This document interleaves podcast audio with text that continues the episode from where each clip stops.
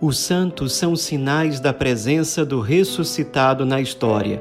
Hoje, dia 26 de agosto, celebramos São Zeferino. Nosso santo de hoje é um santo dos primórdios do cristianismo. Não se sabe muita coisa sobre a sua infância, sobre a sua juventude. Sabe-se apenas que ele nasceu em Roma e seu pai era chamado de Abandio. Quando era por volta do ano de 199 d.C., morreu o então Papa Vítor, que era um papa africano, e Zeferino foi eleito o seu sucessor. Então ele se tornou papa e exerceu o pontificado durante quase 20 anos. Era uma época muito difícil. Ser papa nessa época era quase sinônimo de ser mártir. Por exemplo, São Zeferino era o 14º papa da história e os 13 papas anteriores, todos sem exceção, haviam sido martirizados. Era uma época em que ainda havia muita perseguição aos cristãos, então é claro que São Zeferino tinha que ser, além de tudo, um homem muito corajoso para assumir essa missão. E além das perseguições do Império Romano, ele ainda tinha que enfrentar muitas heresias que existiam na época. Sobretudo, a partir da metade do século II, explodem heresias à torto e à direita, pelo Império Romano em geral, inclusive na própria cidade de Roma. Então, São Zeferino teve que enfrentar, por exemplo, o gnosticismo, que, entre várias outras coisas, negava a divindade do Cristo. Teve que também combater a heresia de um certo Praceu, que defendia que Cristo e o Pai eram uma só pessoa. Também teve que combater a heresia de um homem chamado Teódoto, que defendia que o Cristo era inferior ao Pai, subordinado ao Pai e, portanto, quase que uma criatura.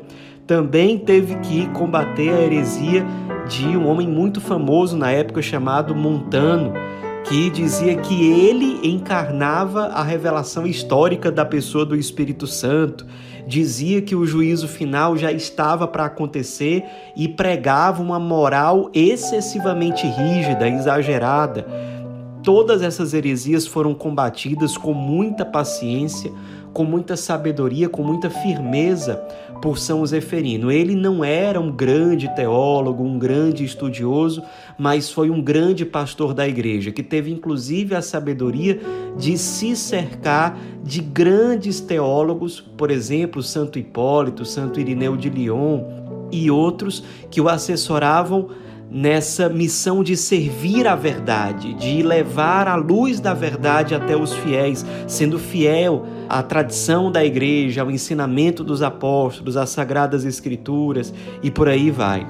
Ele também, São Zeferino, se destacou muito porque ele teve a iniciativa de, na época, fundar cemitérios próprios para os cristãos. Até então, os cristãos eram enterrados nos mesmos cemitérios que os pagãos. Isso gerava um problema, porque havia muitos cristãos nessa época que eram mortos martirizados. Então, muitos eram santos. E muitas vezes ficava difícil se fazer uma peregrinação ou venerar as relíquias que eram os restos mortais desses santos mártires, porque eles estavam ali misturados. Então ele teve a ideia de criar o que historicamente ficou chamado de as catacumbas dos mártires. Eram dezenas de quilômetros de túneis que passavam por baixo de várias áreas da cidade de Roma.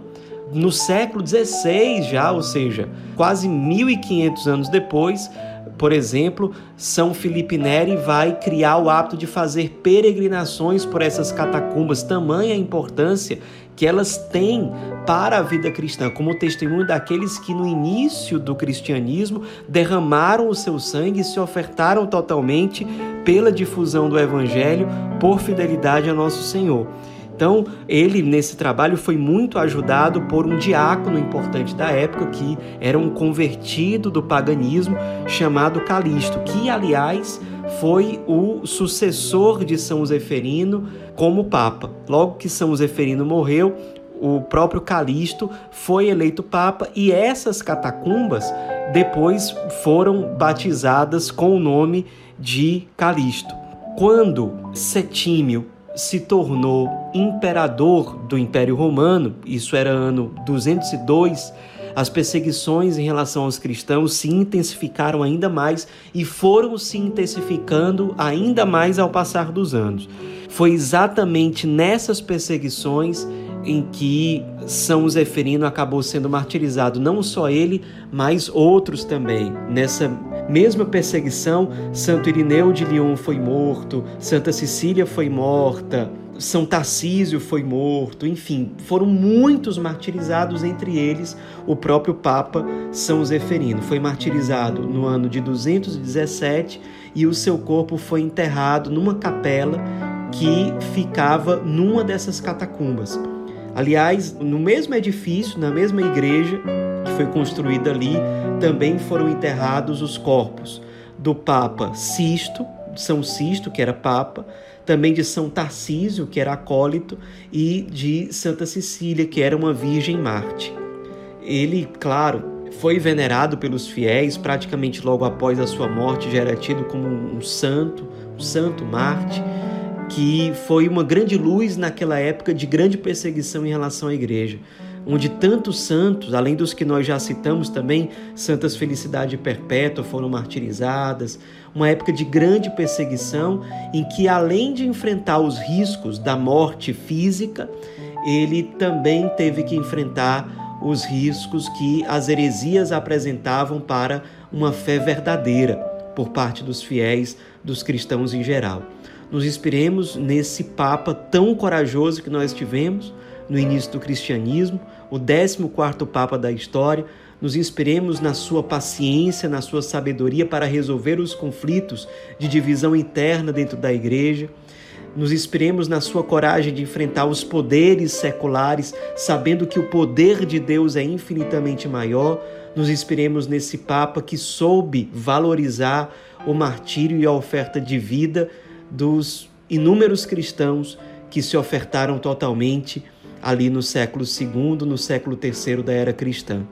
São Zeferino, rogai por nós.